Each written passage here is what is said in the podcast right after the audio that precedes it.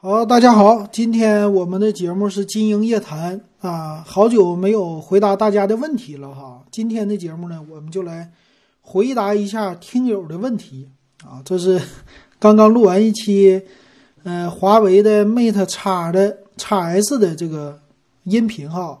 我寻思，哎，咱们也回答一下问题吧，把这个金鹰夜谈咱们继续给它做起来哈，继续来回答问题。那这位听友呢？很多哈，最近加我的人，因为大家成天在家里边待着没事干了，听节目的挺多。哎，这感谢哈，加我的人呢也挺多，没事问一些问题。其实最近这段时间哈，很多人加我以后，我都直接给他回答了，就在节目里边说的比较少。但是呢，还是应该在节目里给大家来说一说。那比如说这位听友哈，他问的叫穆斯加，他问的说，呃，Realme Q 怎么样？啊，这这很多这样的问题啊，就上来就一句话完事儿了，呃，就不聊了。啊，Realme Q 呢，我是觉得到现在来说啊，还算是不错的一款手机啊，它就主打性价比。整个的 Realme 的系列哈，玩的就是性价比。我看出来了哈，现在他们家发布的一些手机啊，都是直接就对标的那个小米的红米的品牌，比小米呢现在是有绝对的一个。优势吧，性价比的优势哈，然后再跟一些人聊天的时候，发现呢，这个品牌哈只在线上卖。我发现了，他们家就是 OPPO 啊、vivo 家呀，还有荣耀家呀，很多的品牌都是在线上卖的，别人家不卖啊，就别的地方你买不到。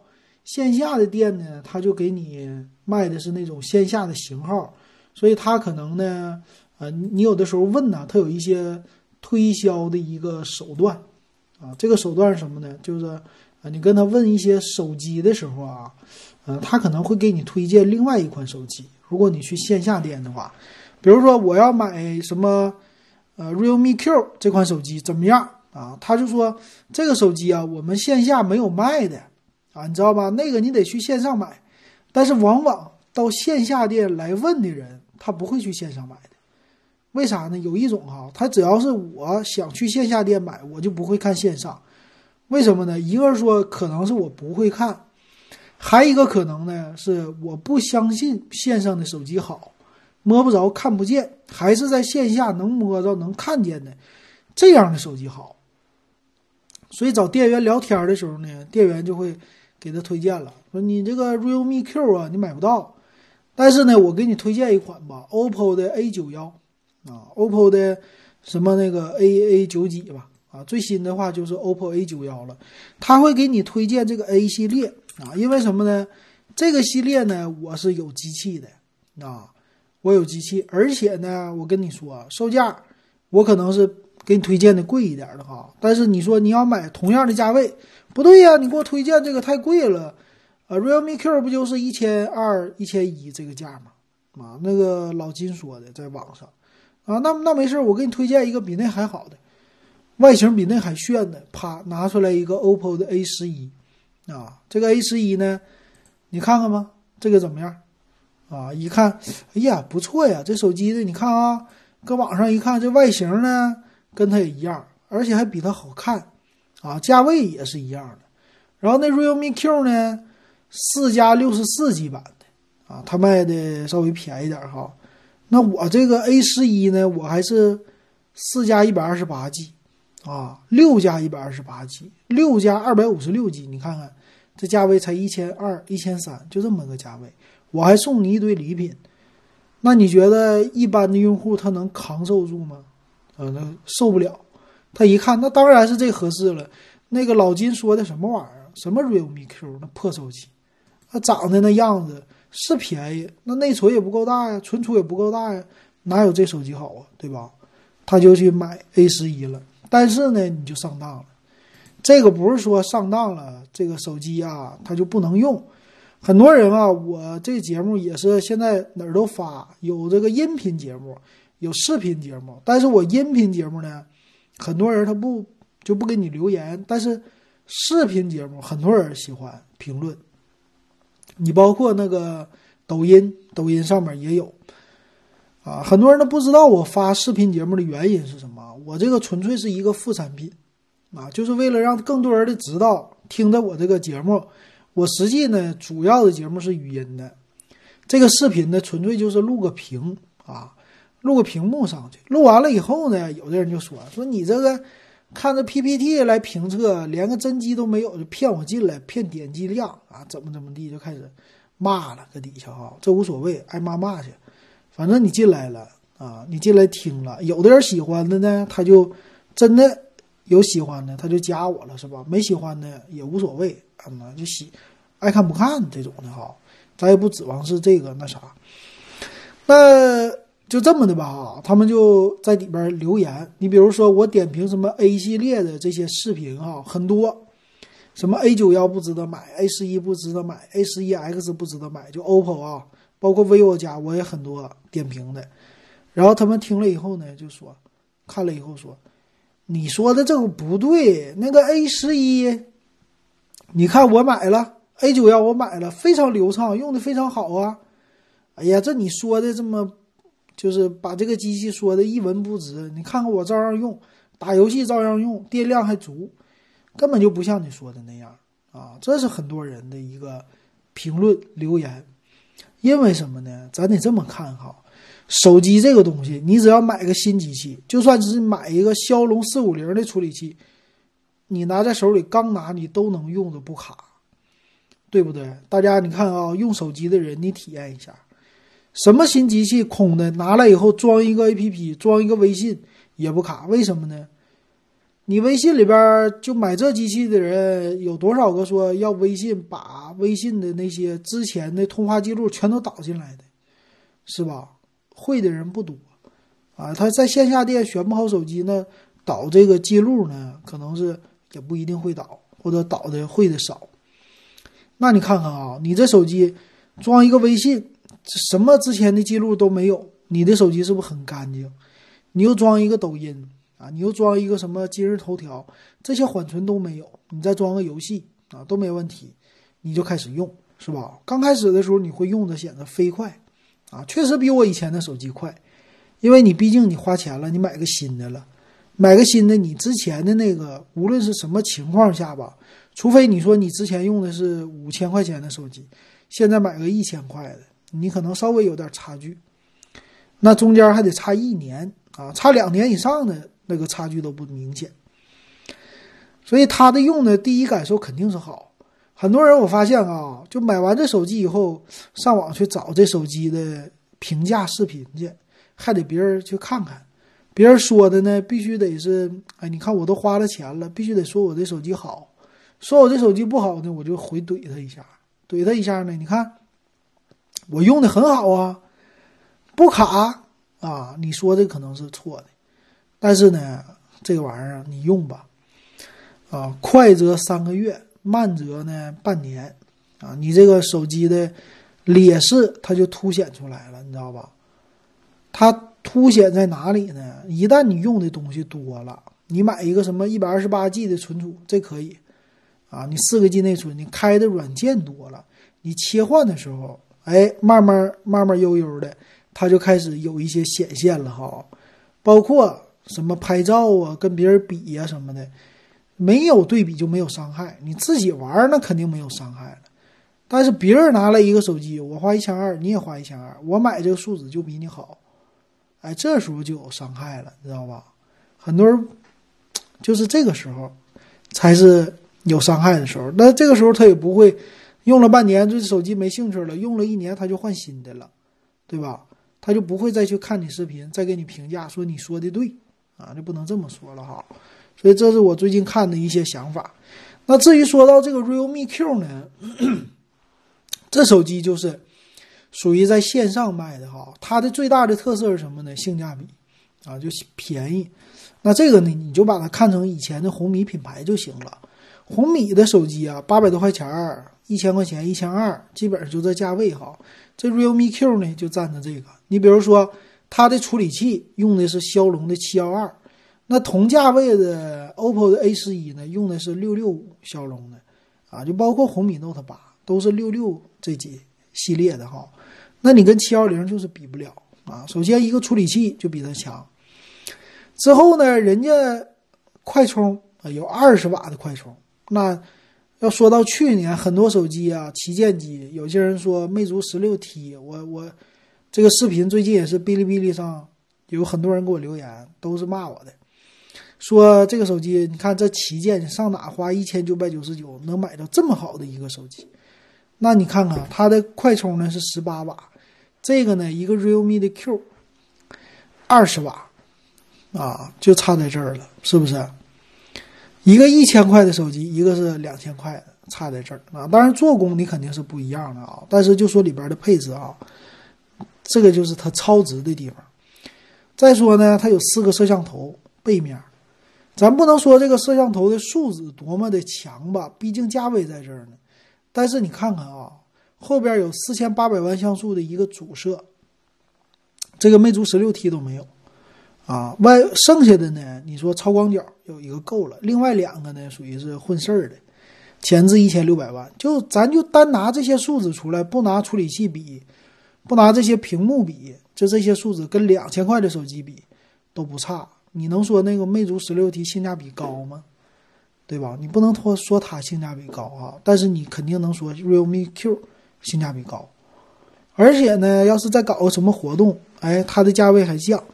你比如说现在这个六加六十四 G 版，它官方活动是一千零九十八，啊，然后在什么直降完了到手价一千零四十八，你拥有的是骁龙七幺二，二十瓦快充，四千毫安的电池。六 G 内存，六十四 G 存储，这不挺不错的吗？对吧？你给父母买，给谁买？你这玩意儿用去吧，用个两年不带卡的啊！这这说的有点过哈，但是用个两年绝对没问题吧？应该是，除非你这手机坏了、摔了啥的，你正常运行起来没啥大问题啊。这是它的一个好处的地方哈。所以这个是我啊，realme Q。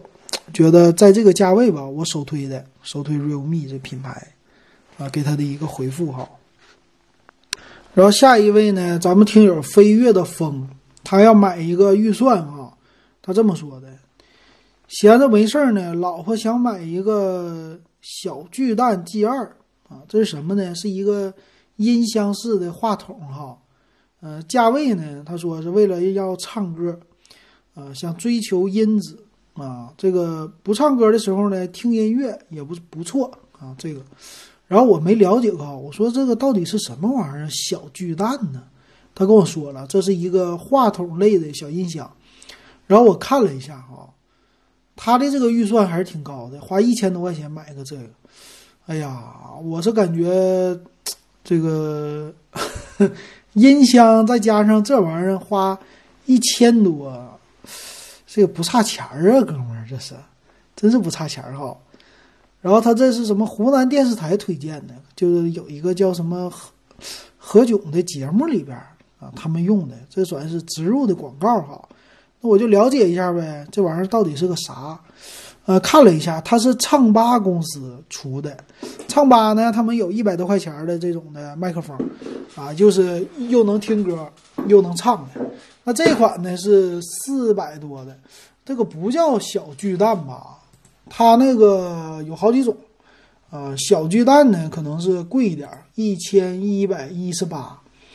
它的功能是什么呢？我们不知道啊。我先看这个 G 二，就不是小巨蛋，但是也叫 G 二，那个也叫 G 二，我还没搞懂哈。那这一款呢，我看了一下啊，就是叫什么英国皇家士兵的一个造型。皇家士兵不顶一个什么大熊皮帽子吗？它就是这造型，所以这个话筒呢特别的夸张啊，在底下呢，它就是能手里边握着，好像是在节目里边啊用它来唱歌，唱卡拉 OK 啊，闲着没事，呃，自嗨的那种的东西。呃，它这个是特色是什么呢？看看介绍吧。介绍说呀，它的音量。啊，叫小体积大声量，唱歌呢不消叫，啊，就唱歌消叫的可能是破音了吧，是这种的意思吧？它的这个头呢特别大，头大的效果是什么呢？就滤震性比较好，过滤啊，这个是好的地方。然后造型呢也是比较的独特哈，还有什么呢？里边自带一个喇叭啊，就这里边不光有能够收音，也能够放音啊。这喇叭呢是呃叫什么？两个五瓦的一个大喇叭，所以你平时可以听歌，哎，想唱歌的时候呢又可以收音，你就直接自己自己在在家里边 KTV 去了啊。蓝牙的这么一个技术啊，好像还能双人连线啊，双人连线的一个技术，那自己在家也能 K。啊，这整的挺好，啊，剩下的还有什么呢？那就是唱吧的一个什么 A P P 了啊，还有什么芯片呢？这些，反正这个造型我觉得挺漂亮的啊，在外边整一个防风罩是吧？整的挺好。但是他说的这个小巨蛋 G 二，为什么我在官方上看是四百九十九，然后别的家店呢卖一千一百多？啊，这个呢，好像是它有一个套装不同吧，但是可能他看的也是这个东西降价了嘛，来一个半价降的，我不知道哈。啊，特价呢就四百多块钱儿，我看了一下啊就四百多块钱儿，所以一千块钱的价位绝对达不到。那按照这个价位来说，你看吧，它的重量四百一十九克啊，有这么一个手柄，呃，里边内置一个两千六百毫安的电池。音头大小呢，叫十四乘六点五安，啊，六点五 H，呃，喇叭功率呢，两个五瓦的，就和咱们的笔记本电脑的功率一样啊。放歌的时候，啊，别的也就没啥了。啊，这个东西好不好呢？不敢这么评论哈。但是以我的一个想法呢，啊，怎么说呢？这个东西是挺方便的啊。有的人喜欢唱卡拉 OK。我今年春节的时候还听了，我们家那亲戚也有买一个这个的，嗯，但不是这款啊，他买的就是那种的什么带着麦克风的，啊，然后上面有一个喇叭的，能听歌也能唱歌，这个音效呢就听起来哈，确实跟 KTV 有点像，呃，加了一个什么有点像重低音的感觉吧。边唱这边就能给你放出来，我觉得这个研究的挺好。很多喜欢 KTV 的唱歌的人，直接自己啊就在家唱了，这玩意儿挺好的啊。但是啊，以这个老金，老金这人呢有点抠，对吧？他呢向往的生活呢就是一个钱掰成两半花啊，有这 这种的向往。所以说呢，我呀要是让我花。五百块钱就四百五十块钱吧，四百五十块钱买唱歌的这种的工具，我会买什么呢？啊，我可能会再研究研究，我会再买一个别的，因为这个唱吧呢，我还真关注过啊，并不是说我没关注过。但我跟你说，这玩意儿可以买啊，只要是你自己喜欢的东西，只要是它你觉得它不能吃灰的东西，你就尽情的买就完事儿了。最后呢，你的。自己呀会告诉你这玩意儿是不是吃亏的，但是呢，啊早晚都得花这个钱。只要你看好的，尤其是媳妇儿看好的，你早晚得买，啊你说不过他，对吧？尤其是女人，她是颜值党，对于外观呢，这个外观一定要漂亮，啊，她就觉得好看。节目一推荐了就买买买，但实际哈，你说这玩意儿你唱歌，就算你家的那个 KTV 啊，那效果，它能有？多好呢？它能有那个大音响好吗？就 KTV 那音响肯定没有，它毕竟喇叭功率在这儿。那你听歌，它就是配合呀，这个软件它的耳返效果比较好，而且就算是一个呃这个录音的效果好一点吧哈。但是呢，你要不做直播，你也用不着，其实用不着啊。你要是觉得多一个麦克风，你可以看看呢，一百多块钱的这个麦克风。啊，也是唱吧家的，当然稍微有点区别啊。你可以买贵一点，买个两百块钱的，两百多块钱的，啊，这是贵一点。但是我呢，你要让我买，我就买个一百多的。我另外呢，我再花三百多块钱，我买一个小爱的那种的音箱，或者说小度的音箱，啊，这样的话呢，我不是白得一个带屏幕的音箱吗？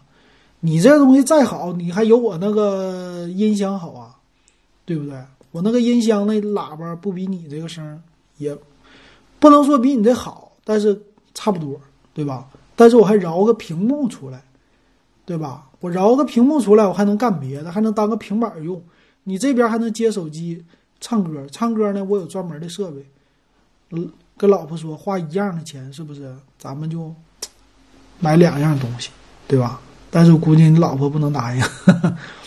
这个呢，可以买啊，没有啥不可以买的，喜欢就可以买哈。也感谢告诉我这么一个设备，我也从来没听说过这设备啊。现在看了一下，确实挺好。然后当时呢，我是想买这么一个麦克风来录我的音频的节目的，但是后来呢，我选择了就买了个录音笔。一个是说录音笔小巧，二一个呢更专业一点。但是呢，唱歌它肯定不能让你啊用这个录音笔吧？录音笔不能作为一个输入的，所以这个没办法哈。我的建议的话，刚才已经说清楚了，但是喜欢买也没有问题哈。好，那这个回答完毕。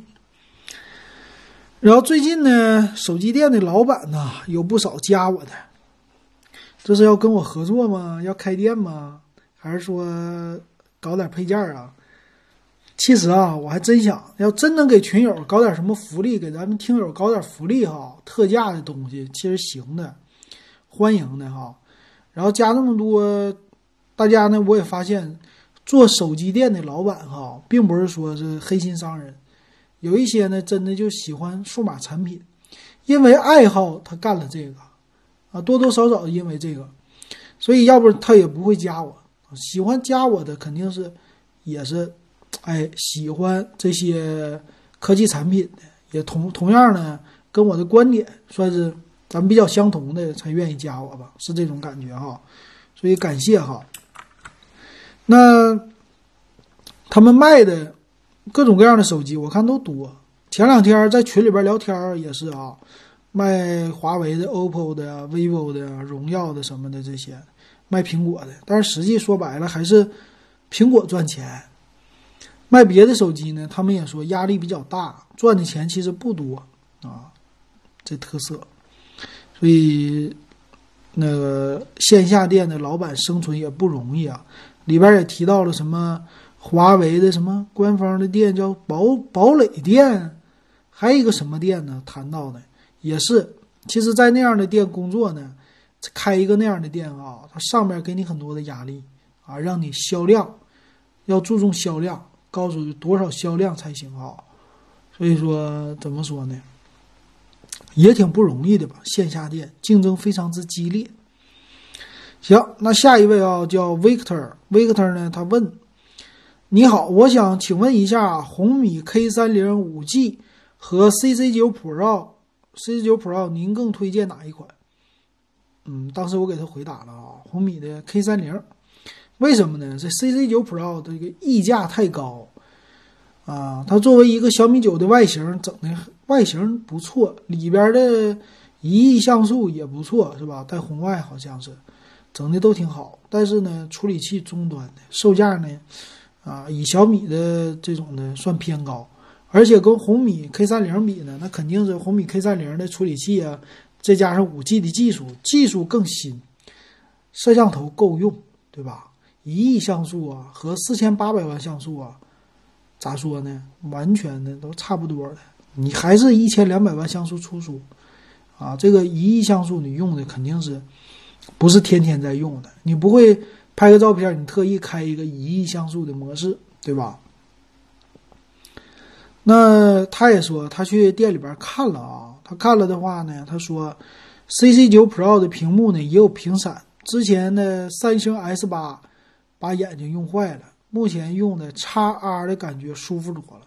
他说还是觉得 LCD 更好，比那个 AMOLED 那种艳的更强哈。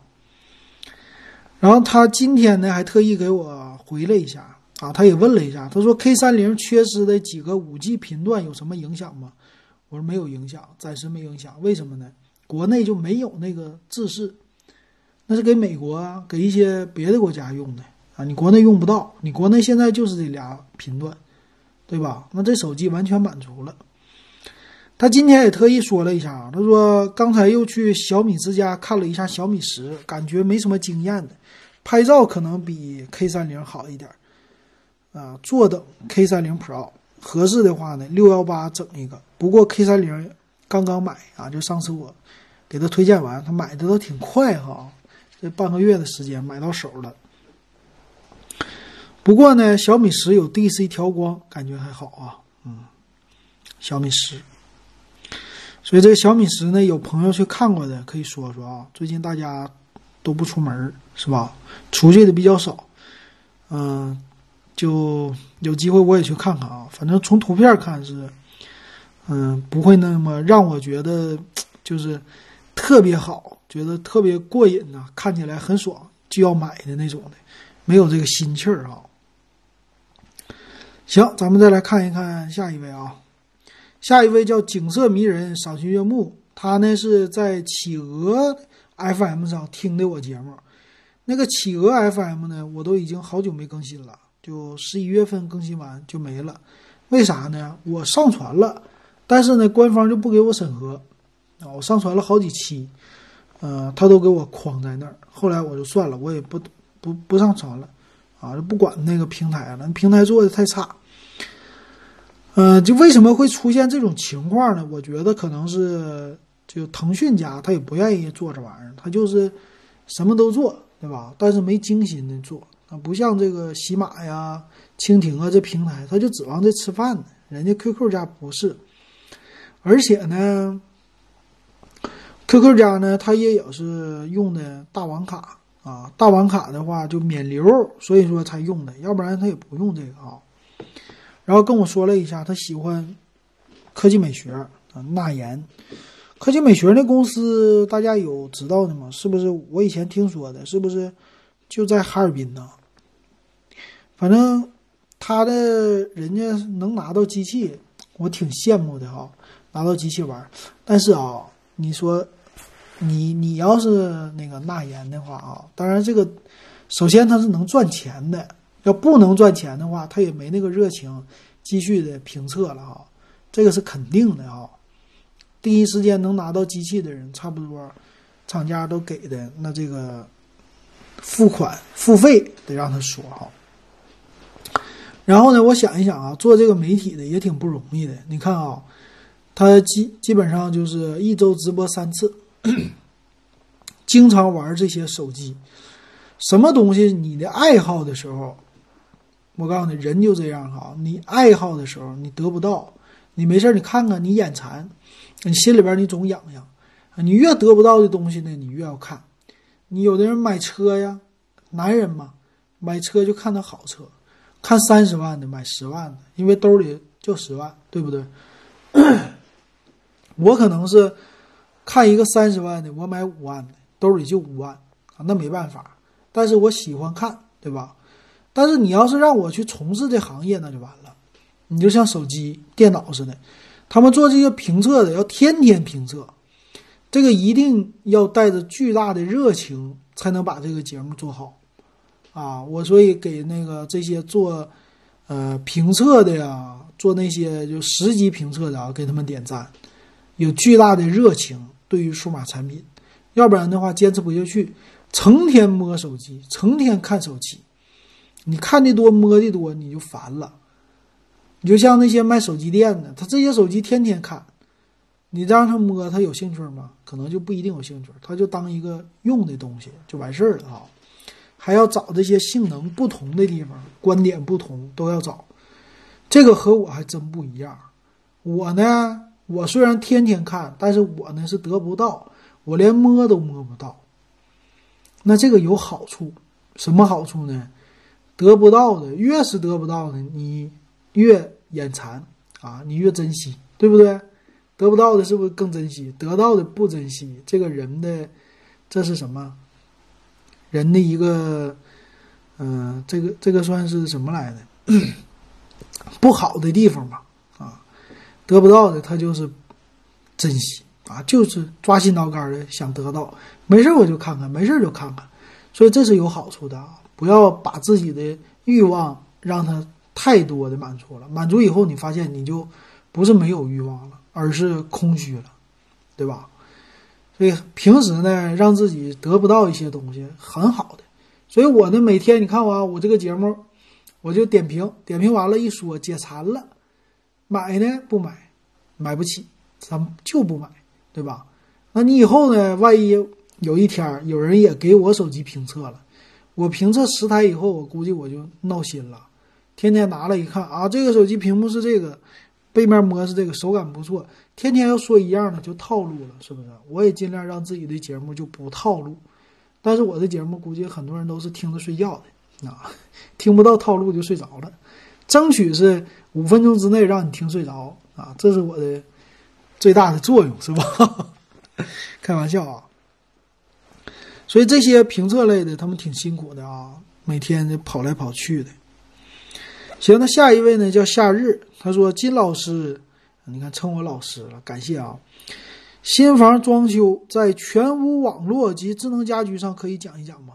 啊，这个全屋的网络呀，这个网络呢，那就看了是吧？你可以搞一个基础网，你也可以搞一个智能网。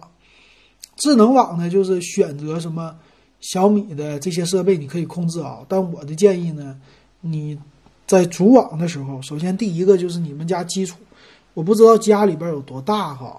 但是像一般有个三室一厅、一百平的房子的家庭啊，最好整两个路由器，一个呢可能是不够，一个它的覆盖面积比较小。那这样呢，你在装修的时候一定要把网线考虑进去啊。这个网线呢，买的好一点，买一个六类线，未来呢还能换，啊，最好是让它能换的。网线和天线一定要埋在一起，而且呢，先想好哪个屋要放路由器，哪个屋放这个网线，这个位置一定要放好。在打什么棍儿的时候啊，你最好你还能给它啊留出来空间。比如说这个路由器啊，我不建议说放地上。你要是装修第一次啊，就屋子装修的时候，你考虑好给它整天上去啊，把这个像空调一样留一个插座，这个插座的空间留下来。你看看那个什么呀，很多的那些主网啊、室内啊那些天线都在顶上，在顶上呢，不是说效果更好，它不占地方是吧？放地上占地方。然后呢，厅里一个，屋里一个。啊，这覆盖面积，你要是有条件，屋里再整一个，整两个，这个路由器多了没事儿，它也不费电，但是信号会让你覆盖的更好的，也省得穿墙了哈。对你的手机来说，相对来说还能省点电。啊，这是第一个基础的网必须好。至于选谁呢？我的建议还是选老牌儿，TP-Link 呀、Fast 呀、迅捷啊，还有什么？华为，华为也有哈，但是华为贵，TP-Link 呢就够了啊，又便宜又好用。然后呢，你懂点那个网络技术啊，就是可以进路由器做一个设置啊。平时呢，你也不用关注，设置好了往那一扔就完事儿了。只要的是稳定运行。现在呢，我已经对于智能路由器不是特别的感冒了啊，它什么又能够装插件儿啊，又能够控制。啊但是最后呢，路由器这个东西啊，它就像你们家电闸似的。你们家有没有电闸？有。我要不要装个智能电闸？我可以用手机控制它开关。不用。为什么呢？你这个电闸，你一年能拉一次吗？拉不上吧。两年能拉一次吗？差不多啊，能拉一次，可能跳闸了。那这个路由器也是。你说我这个路由器设置好以后，我一年我能？再设置一次吗？设置不了，对吧？用不着，我们家设备就够了，就往那一扔。那你说它智能干嘛呢？有一个 A P P 干嘛呢？除非说你有特殊需要，没有特殊需要的就没有必要选这个了啊。这是我的一个经验谈。啊，把钱留给别的。再说呢，全屋的智能的家具啊，这个东西倒是挺好啊。这个东西能选尽量选。你家的冰箱、彩电、洗衣机啊，你只要是智能了，哎，我觉得挺好用的。尤其是空调，你不知道你南方北方，我看一眼啊，他写自己在奥地利，那就不知道南方北方。你要是在南方啊，这个空调一定要能控制啊，这是我的经验。在北方呢，可能对空调的需求少一些。这个好处是什么呢？你不用，你回家之前你的空调已经开了。啊，这个太好用了，像这样的东西就是刚需，啊，必须要智能。还有一些东西呢，什么净水器、电饭锅呀什么的，这一个呢要看你是年轻人还是老年人，你给谁用？年轻人呢不怕费电，老年人怕费电。你再智能的东西，你像我们家那个智能的净水机，是吧？我能看到这机器的什么水用了多少，呃，什么智能的一个烧水的，那架不住老人他半夜给你拔，对吧？他为了省电，这东西费不了多少电，他也省，这插头都给你拔了，最后哪个都断电了，都不智能了，那个就不要买了。但你要年轻人，你是不怕耗电。你把这些东西二十四小时插着，包括你们家电饭锅，啊，电饭锅也二十四小时插着，它显示时间呢。哎，你有这习惯，你可以买。这个就是好习惯啊，这个适合年轻人。全屋家居呢，尽量能配上的都配啊，尽量多看看。但是什么电冰箱啊什么的这些啊，啊，还是尽量选择刚需。不是刚需的呢，我是不建议买。为什么呢？它打扰你。啊，就是让你分神。你每天手机已经很分神了，很分心了。你再搞一个什么智能冰箱，上面有个大屏幕，你做菜的时候，你是不是想看两眼，听点歌啥的？有可能让你分神啊。当然，它也有好处，对吧？好处留言呢，啊，什么菜谱啊，什么这些各有各的好处啊。但是多了就不好了啊。这是我的一个想法啊。然后，智能的整个的这些。像什么呃叫什么云米是吧？这些家电都有，啊这就不多说了啊。好，那下一位呢？莫莫军校，君莫笑，君莫笑。他说：“老哥你好，我比较喜欢数码收音机，能否在节目里面点评几款数码收音机？还让我讲一讲。”哦，这是去年留的言啊，算了。今年他留的呢，让我讲一下索尼的新手机，啊，索尼的新手机发布了吗？那个大长条的是吧？哎呀，索尼怎么说呢？没有必要，都不想说它。点评完了也没有用，买不着，谁买呀？这手机发布了，我看了一下，美国，啊美国的官网上发布了，叫这个单词不会念啊，叫什么？Xpro 一二，这是啥意思？Xpro 一代的后边搞个两个竖杠，第二代啊，Xpro 一的第二代是这意思吧？二十一比九的屏幕，贼拉的长，带鱼屏呗，就这就就这么说吧。那咱们来看一下这手机都有啥哈？你既然想听了，我就说说。比较薄，看起来比较薄，它是一个六点五英寸的。啊，叫四 K 的摄像的手机，啊，它的特色呢就是摄像，啊，给很多的喜欢玩游戏的呀、摄像的人来用的，听歌也是很好的啊。那毕竟索尼家的嘛。首先他说呀，我们家的摄像头那是嘎嘎的好啊，那是和我们家索尼的阿尔法系列的相机相媲美的，可以输出 RAW 格式啊，就你可以用我这手机来拍照了。这是它的特色哈，叫什么阿尔法九的一个服务，拥有呢蔡司的镜头，后置呢三个摄像头，它能达到快拍吧？这英语不好啊，我给你翻译一下，应该是连拍二十张啊，叫自动对焦。索尼家的自动对焦也是挺厉害的，然后叫六十次。啊，每秒高达六十次连续自动对焦，啊，我翻译成中文了。然后使用高达二十 FPS 的自动对焦的捕捉，这个特色是索尼家独有的啊。索尼家的，呃，微单，微单就是以自动对焦出名，那个叫什么系列来的？我们群里边的大哥还要卖呢，是吧？还没卖呢，啊，叫什么？反正呢，索尼家的微单呢非常适合拍 vlog，所以这个手机呢，你要是买来拍 vlog 很不错哈，它自动对焦快嘛。啊，特色还有什么呀？有一个大底啊，大底的叫双双光二极管传感器啊，就 CMOS 传感器，然后有一个三 D 的 TOF 的镜头啊，实际是后边是四个摄像头，说错了。然后大底的传感器，一点七分之一英寸的啊。那无论是拍人什么的，拍动物都更美。而且呢，有一个专业模式，就手动模式啊，你可以支持什么调曝光啊，调这个调那个的。呃，界面整的也很像那种传统的数码相机的样子啊，单反的样子。然后各种自动对焦，这次它主打的就是自动对焦啊，是第一个特色。暗光自拍这些都有。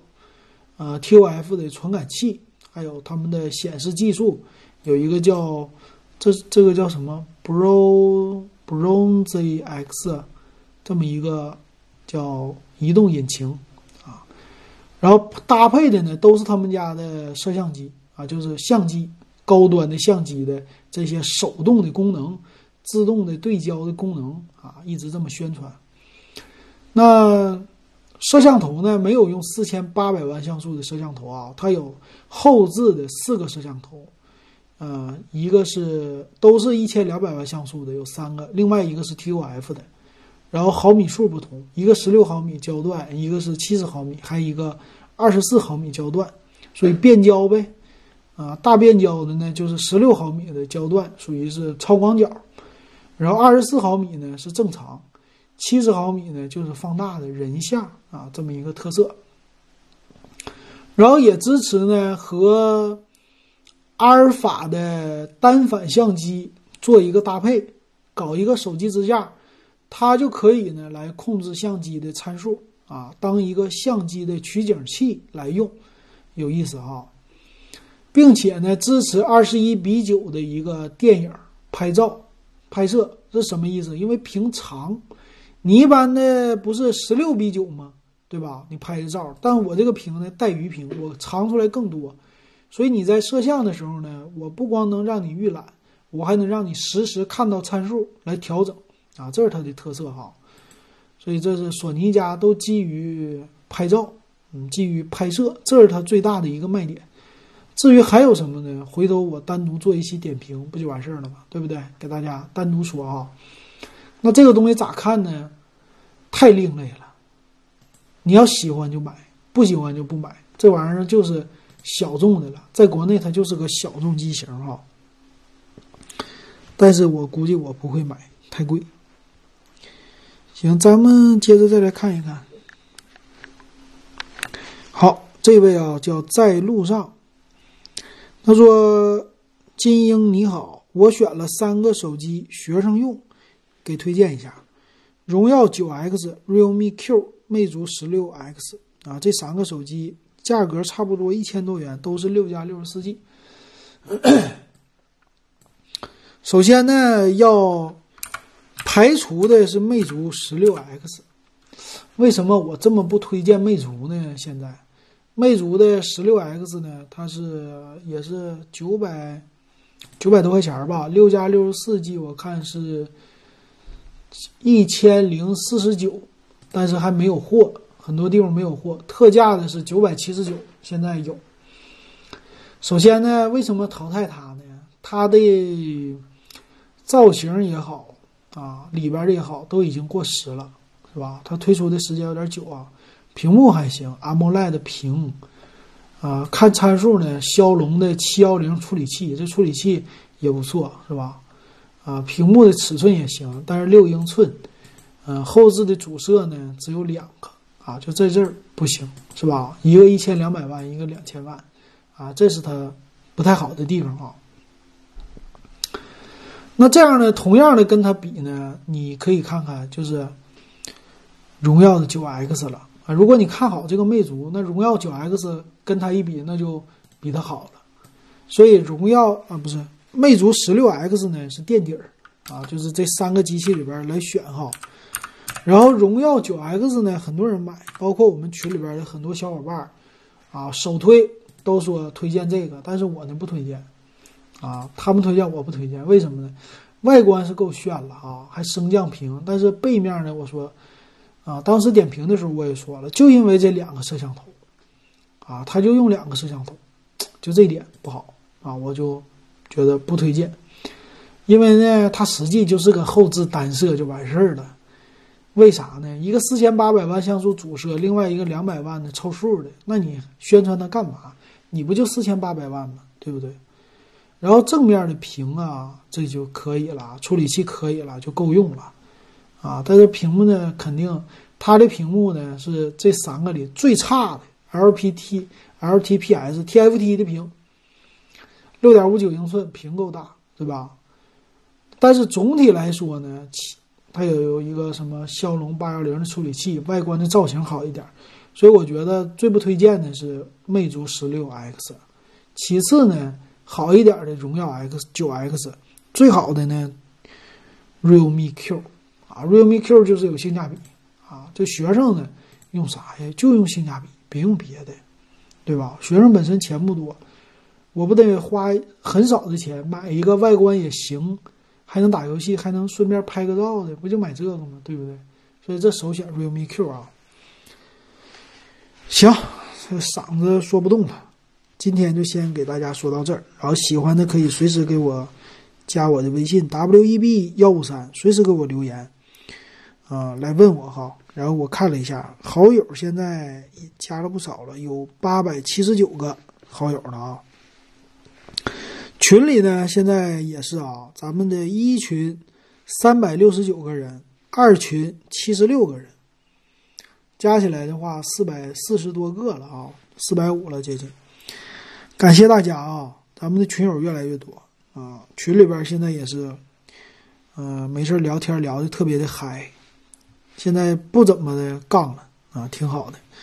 行，那今天的经营夜谈咱们就聊到这儿啊！感谢大家的各种的支持，各种的收听。老金继续给大家聊，不忘初心，对吧？就按照这个模式聊就不错。好，那今天咱们就说到这儿了。